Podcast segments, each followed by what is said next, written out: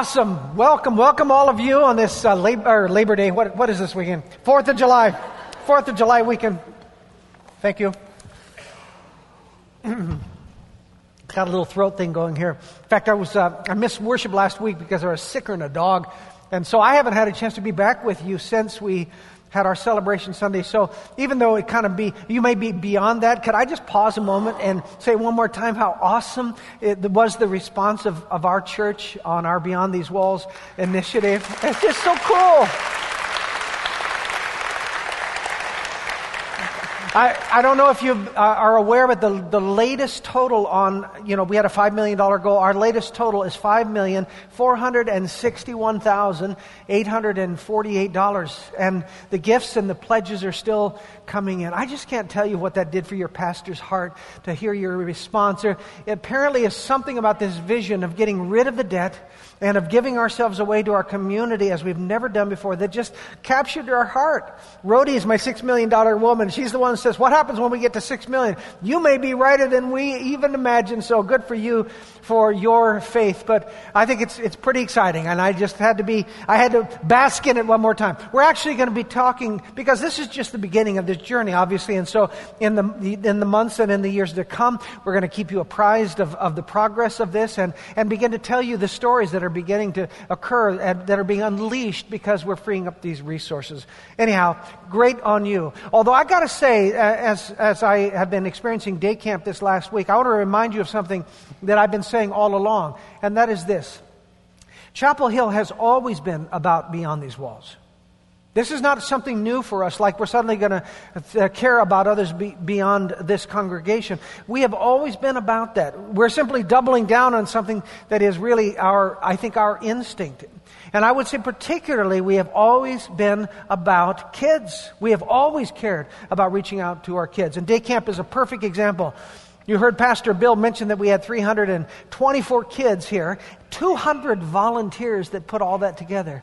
But here's a number that is going to boggle your mind. You ready to be boggled? Here it is 199 of those kids have no connection with Chapel Hill Church. Isn't that amazing?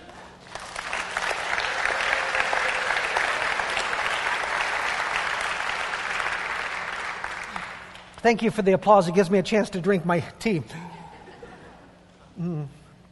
74% of the people that showed up are folks who are out from outside of our walls.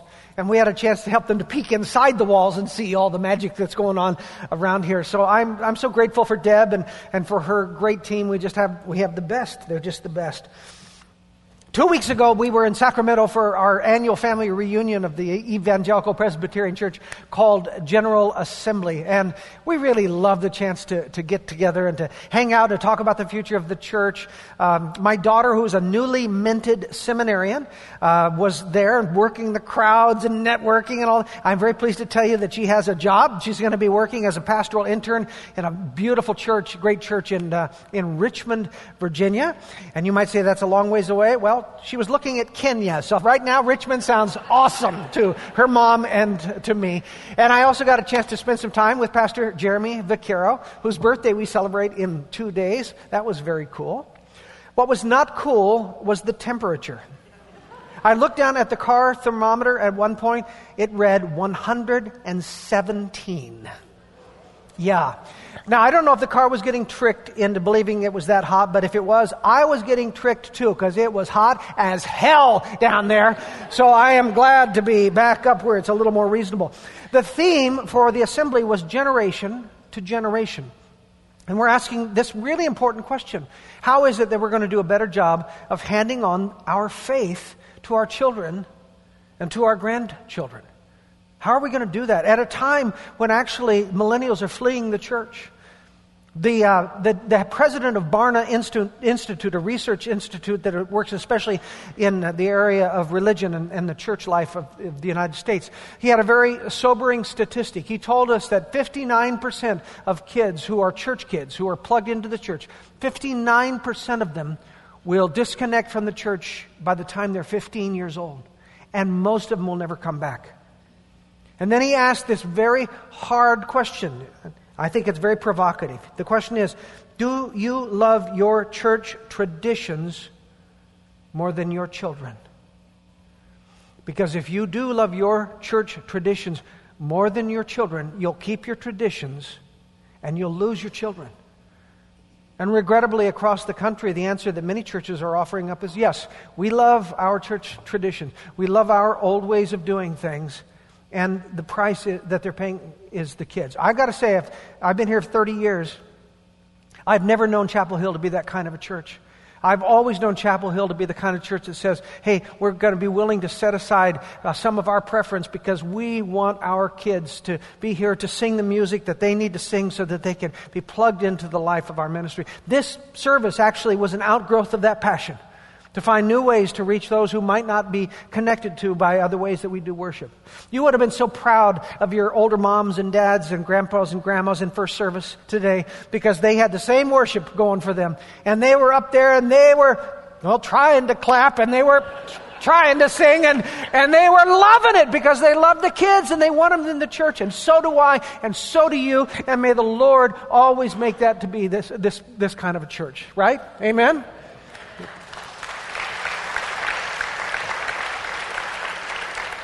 And if we do continue to have a passion for young people, it will be a passion that we gleaned from the New Testament.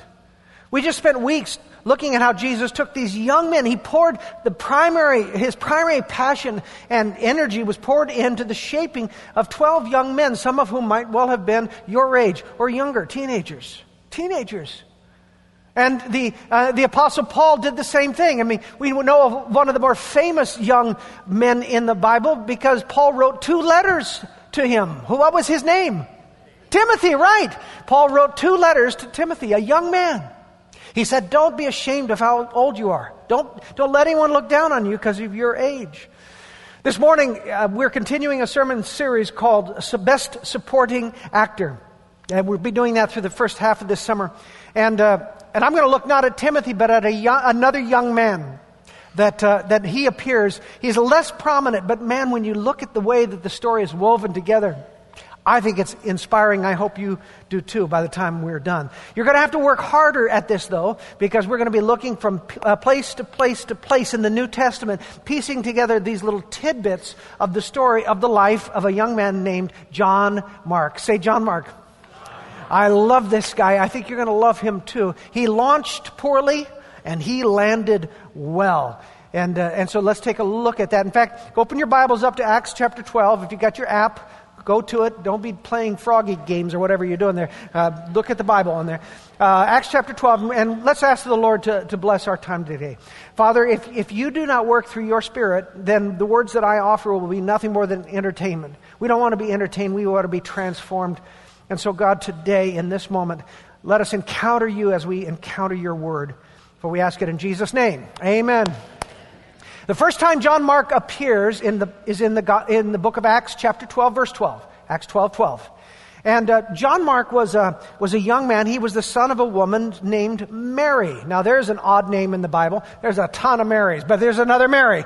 Uh, some traditions suggest that Mary's house, she was a woman of some means, Mary's house was where the Last Supper took place. Some think that Mary's house might have been where the Pentecost experience took place. At any rate, John Mark was her son. And uh, it was already a gathering place for the early disciples of Jesus. By Acts 12, hard times have fallen on the early church. One of the disciples, James, has been executed.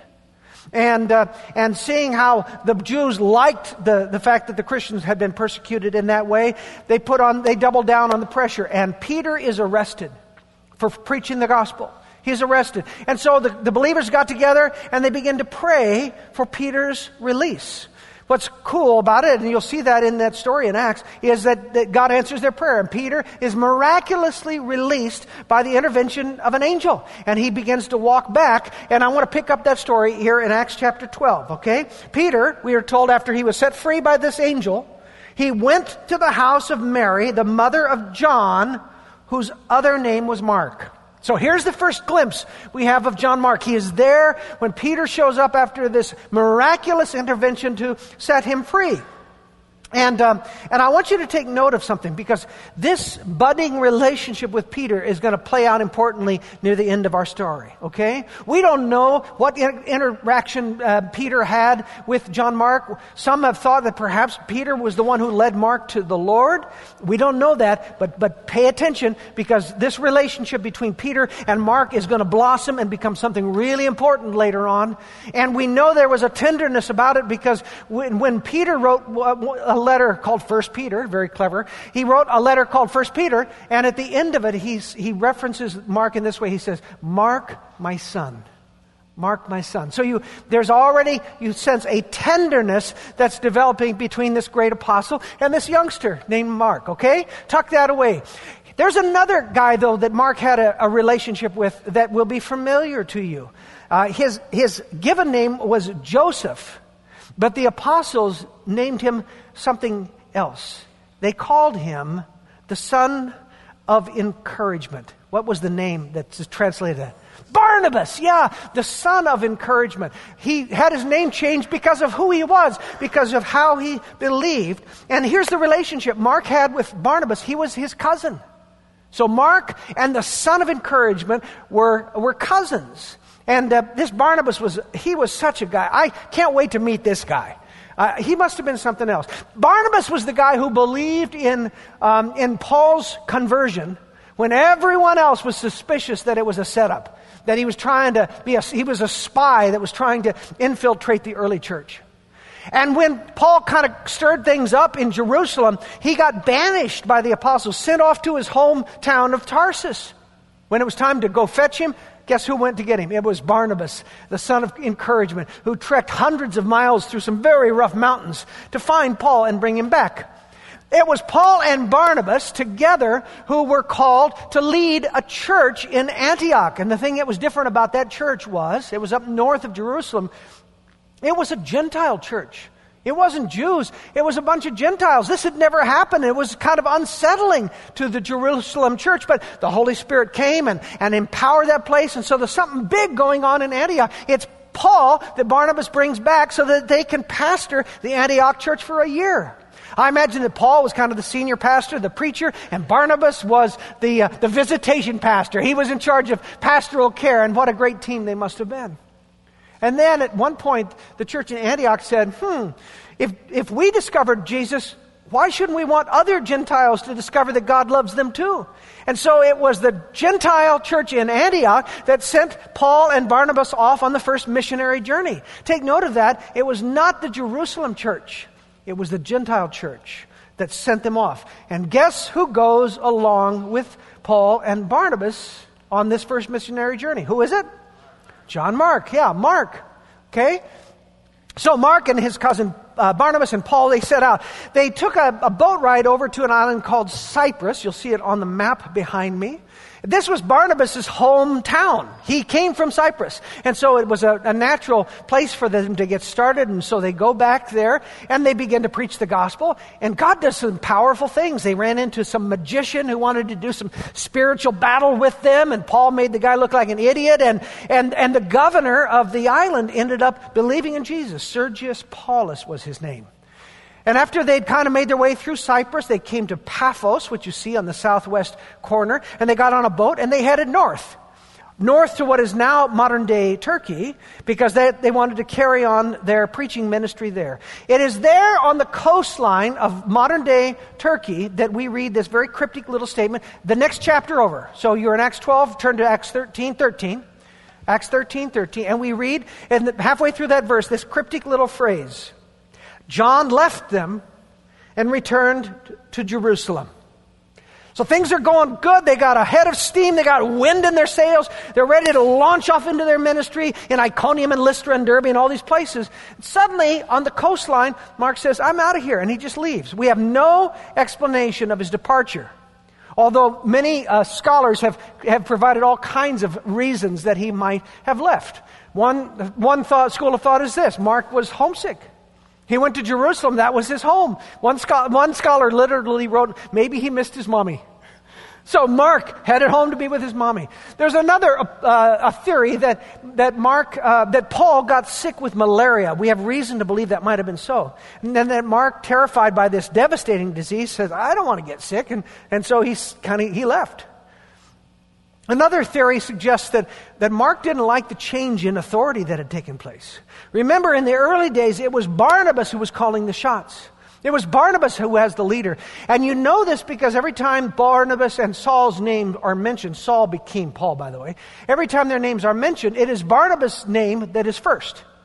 Anytime you see lists of names in the Bible, always look for the one in the, uh, the first name because it normally means that they're the premier, they're the primary person, they're the leader. And so Mark came into a situation where Barnabas was calling the shot and Paul was along for the ride. Suddenly, in the middle of chapter 13, the name order reverses. That is significant.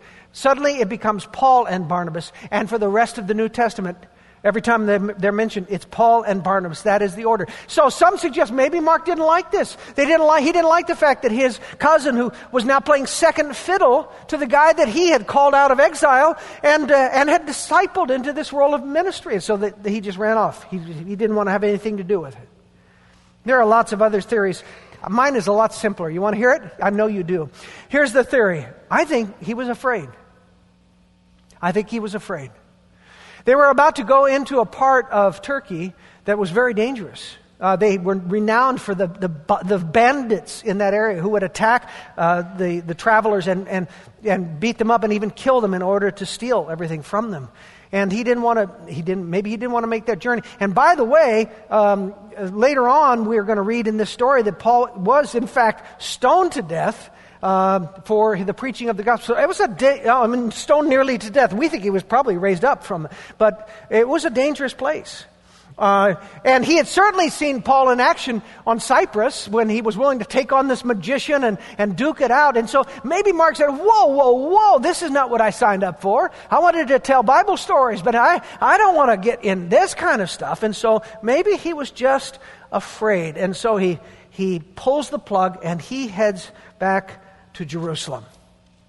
Well, Paul and Barnabas continue on. As I said, they had a, an encounter with this mob that tried to kill Paul, but they return after having preached in several of the towns there. They go back home. They rest up and they are reporting what the Lord has done. Everyone's excited. And then we come to chapter 15. So turn to 15, verse 36. 15, 36. And we read this. After some days, Paul said to Barnabas, Let us return and visit the brothers in every city where we proclaimed the word of the Lord and see how they are. Now, Barnabas wanted to take with them John called Mark. But Paul thought best not to take with them one who had withdrawn from them in Pamphylia and had not gone on with them to the work. And there arose a sharp disagreement so that they were separated from each other. Barnabas took Mark with him and sailed away to Cyprus, but Paul chose Silas and departed. In this account, we see the son of encouragement doing what he did best, which was what? Encourage. He said, Listen, I know the kid's young, but give him a, give him a chance. Give him a chance. I really believe in this kid. He's got a great heart. Give him one more shot. Don't give up on him. Let's take him out again. He's an evangelist in training. He's going to be great for the churches. Paul was, Paul, I mean, Barnabas was going to give the kid one more shot. But Paul didn't see it that way at all. As far as he was concerned, he had deserted, he had defected, and he didn't want him back. In fact, we get an idea of that from the word that is used to describe his withdrawal. The word that is used there, where it says he had withdrawn from them, is actually a Greek word, apostason. Apostason. What English word do we get from apostason? Apostasy. Say it. You, apostasy means a falling away from the faith. It's the loss of salvation. It's a, it's a very grievous kind of a word. As far as Paul was concerned, this wasn't just him slipping off to Jerusalem. This was a spiritual dereliction of duty. Mark was on, on, on call and he went AWOL from, from the Lord. And that was it with Paul. He was done with him and he wasn't about to give him another chance. And so this leads us to what I think is one of the saddest moments in the New Testament. Paul and Barnabas go their separate ways. But they go their separate ways. And, and, Paul takes Silas, and then they continue where they were going up, back up into the mainland of Turkey. And Barnabas takes Mark, and they go back to Cyprus. And so far as we know, so far as the New Testament tells us, Paul and Barnabas never saw each other again. We don't have any record of them communicating together again. We have no record of them ever laboring together again. It was a great division. I, and I want you to think about that for a moment. Think about the impact that Barnabas had in Paul's life. He was his mentor. He believed in Paul when no one else believed in him. He was willing to fetch Paul from Tarsus when no one else was willing to make that journey.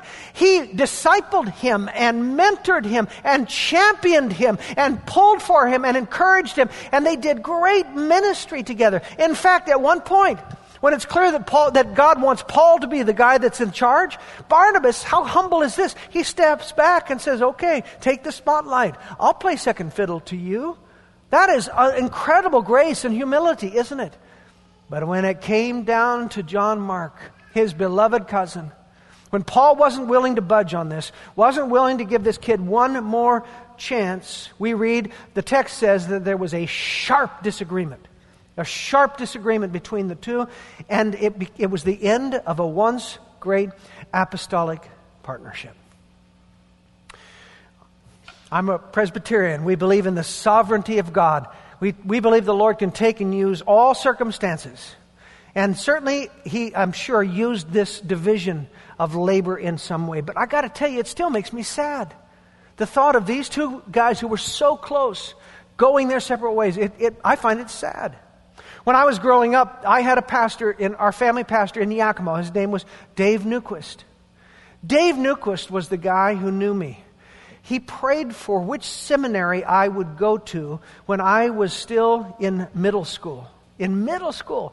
There were a lot of people praying for me in middle school, and they weren't praying about which seminary I was going to. I can guarantee you that. He was the one who called me down to Bakersfield to do youth ministry when he took a church down there. And it was he who called me to be the young assistant pastor for him uh, when I finally graduated for, from seminary. I can't tell you what I owed to, to Dave. He was like a, a father to me the spiritual father. And so when I think of Paul separating from Barnabas, it's like me trying to imagine what would it take for me to have abandoned Dave Newquist, my spiritual father, and it's just in, it's inconceivable to me. So that's the way that this story really takes on life, is to imagine that. Yet, so far as we know, Paul never saw his mentor again. Which is ironic because the guy that was the cause of all of this in the first place, John Mark, Paul saw him many times again. In fact, we turn to Colossians. So here's your hand. Flip through to Colossians chapter 4, and we discover this. Paul, by this time, it's about 15 years later. Okay? And Paul now has been arrested. He's in prison. And he wrote what we call the prison epistles Ephesians, Philippians, Colossians, and Philemon. And in his letter to the Colossians, Colossians chapter 4, verse 10, we read these amazing words. Prepare to be amazed. Aristarchus, my fellow prisoner, greets you, and Mark, the cousin of Barnabas. Are, is your mind boggled? It should be. Mark, who had abandoned Paul way back then because things got scary, because it looked dangerous, now he is standing at the side of that same Paul who is in prison waiting to die for his faith. He didn't, as it turns out. They kicked him loose, but then one more time he was arrested, and now we come to Paul's last will and testament. The very last words that we have from the Apostle Paul, we find in the letter to Timothy. Remember, I told you about Timothy. 2 Timothy chapter 4. When we read that, we are reading the last will and testament of the Apostle Paul because he was in prison again, and this time he was going to die. He was going to have his head taken by a swordsman in, in Rome. Okay? And, and Paul is there. And, and I love this letter of Paul, his final words as, as an old man who was about to face his own death. And, and in it, in chapter 4, are these words that mean so much to me, the ones I want engraved on my tombstone. I have fought the good fight. I have finished the race. I have kept the faith. You've heard those words, right? Right after that passage, though, we read another incredible account as he writes these words to Timothy. Listen to what Paul writes in chapter 4, verse 9 of 2 Timothy. Do your best to come to me soon. He's in prison. He says, Timothy, get here as soon as you can. He says, For Demas, in love with this present world, has deserted me and gone to Thessalonica. Crescens has gone to Galatia. Titus to Dalmatia. Luke alone is with me. Get Mark and bring him with you, for he is very useful to me for ministry. Isn't that a, an amazing circle that has just taken place here? Mark, whom Paul refused to give another chance, Mark, over whom Paul and Barnabas separated. After all these years, Mark has gone from being the cowardly defector to someone that Paul says is very useful to him in ministry. I find it even more ironic to realize that Paul, in his last days, writing as someone who's a lonesome. He's abandoned. Did you hear it? He's been de- abandoned by, by Demas and by Crescens and by Titus. They've gone off. Some of them for, for wrong reasons. The only one left there in his prison cell is his good traveling companion, Dr. Luke. And so he, he sends this letter to pleading Timothy, come as soon as you can and go. Before you do though, track down Mark and bring him to me because he is useful. Isn't it something? This guy who feels abandoned in, in his last days, he turns to the kid that abandoned him at the beginning of his days of ministry. He says, things have changed. What a wonderful redemptive circle, isn't it? That we come back to. And by the way, not only was he useful to Paul, Mark turns out to be useful to us too, and to the entire church down through the last two millennia. Why do I say that? Exactly right. I heard it over there. You know, we have four books that we call Gospels, right? These are the description of the life of Christ. Do you know chronologically? They're not chronological in, in the order that we find them in the New Testament. Do you know chronologically what the first gospel was that was written? It was the reminiscences of Peter, and they were taken down by a na- man named Mark. The Gospel of Mark was written by this John Mark that grew out of that relationship that was born perhaps that day in his mom's house when Peter was set free and came to be with him. How useful is that? Aren't you glad that, that Paul didn't give up entirely on Mark? Well, in fact, there's one more little tidbit, if you don't mind this, this, uh, this biblical hunt. Uh, turn to Mark chapter 14. Because um, I think there's a hint of Mark's uh, hand in the gospel that he wrote. We turn to Mark 14, verse 51. This is when Jesus is being arrested in Gethsemane, okay? And we read this little snippet. And a young man followed Jesus with nothing but a linen cloth about his body. And they seized him, but he left the linen cloth and ran away naked. It is suggested that he had only a linen cloth because he got up out of, out of bed when it was hot and he wrapped it around him to follow Jesus to, the, to Gethsemane.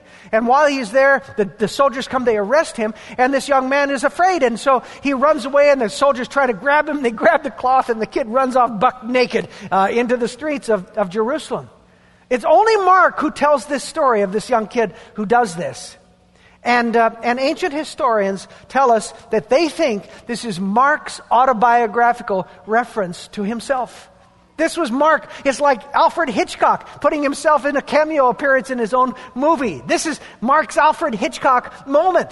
And because, and, and I find that even more fascinating because if it is true, then two times in Mark's early life, we find him drawn to Jesus. Two times we find him drawn to the disciples and interested in engaging in the proclamation of the gospel. But when the pressure was on, when the chips were down, he runs away. Not once, but twice. Which honestly makes me, I think my instinct would have been to side with Paul on this one. You know, when they're ready to go back into the field and Barnabas wants to bring him and Paul saying, no way, man. He already had blown it. He's already failed. I need someone I can count on, not someone I wonder if they're going to be there the next morning when they get up. You know, I, I've got a lot of people that work here. I don't like to hire back people that quit because if they quit once, they quit again. And so honestly, I'm kind of with, I think I would have been with Paul on this one and say, he's unreliable. We can't count on him. And so that's the reason that Paul kind of kicks him to the curb. And then years later ends up eating his own words. That timid kid who could not be counted on, in a pinch, he ended up being the one who stood by Paul in prison, and he's the one that Paul begs to have Timothy bring to him in the final days before he faces the executioner. Isn't that a great story? In some ways, I, I think there are two supporting actors in this. The first one, of course, has to be who? Barnabas the son of encouragement. And we see the way that he was willing always to play second fiddle, always to be out of the spotlight and lift up other people. I love that about this guy. But surely uh, the, another one is Mark himself, who was the beneficiary of that grace, who launched and launched again, both times kind of in a failed launch. And yet, in the end, Paul had to admit Barnabas was right. I can't help but hope that maybe in one of the many epistles that, law, that Paul wrote in those last days in prison, maybe he pulled out a little note paper and sent a note to Barnabas. And he said, Okay, you were right. I was wrong. He's a good kid. I don't know. I, I hope so. Maybe we'll discover it, that note uh, someday. But he welcomed back Paul, ultimately, this young man who became so useful to him and so useful to us. I worked for Dave Newquist for nine years down at First Pres Bakersfield in doing youth ministry. I have no idea how many times Dave saved my job. In fact, I didn't even know how close I came to being fired by the session until years later when one of the elders came and visited me here and told me of all that was going on behind closed doors because of what I was stirring up. I was uh, arrogant, I was brash, I was impulsive, I did crazy things without permission because all I was thinking about was getting, I wanted to get a bunch of kids to know Jesus. So one time I hired a helicopter for $600 to drop flower bombs on kids as they were running out and around in the fields outside of Bakersfield. I thought that was awesome. And it was awesome. I used to do a yearly car rally at Halloween called the Search for the Giant Missing Pumpkin, where we hand out clues and the kids would drive cars from one place to another. And one of the stops I did was a cemetery. I snuck them inside the building of the cemetery, and they would go into the casket elevator in the chapel and down into the embalming room where the walls were covered with empty caskets. And I was lying on the gurney under a sheet with the clues in my hand.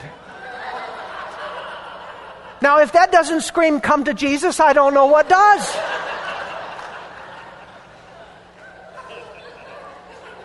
And of course, they'd grab the, they finally grabbed the clue, and then I go, ah! And it was, it was, again, epic, an epic moment.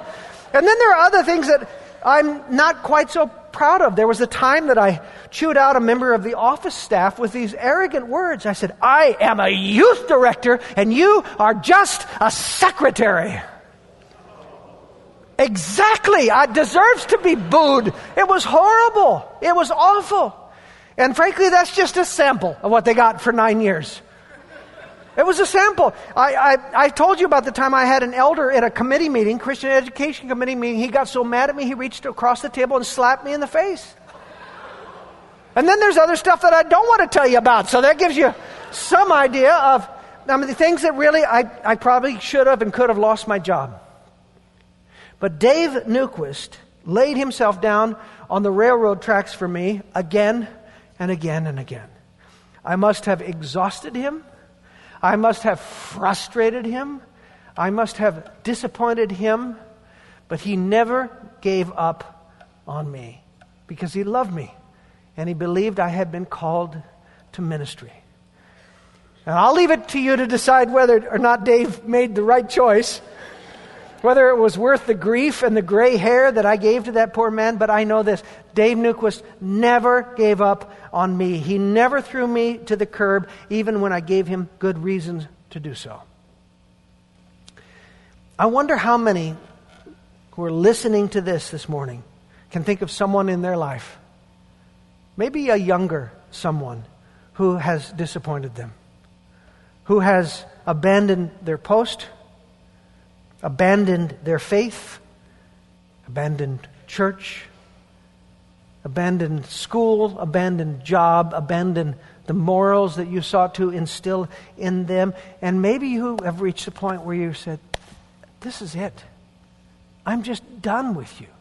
Maybe you are ready to just sweep them to the curb.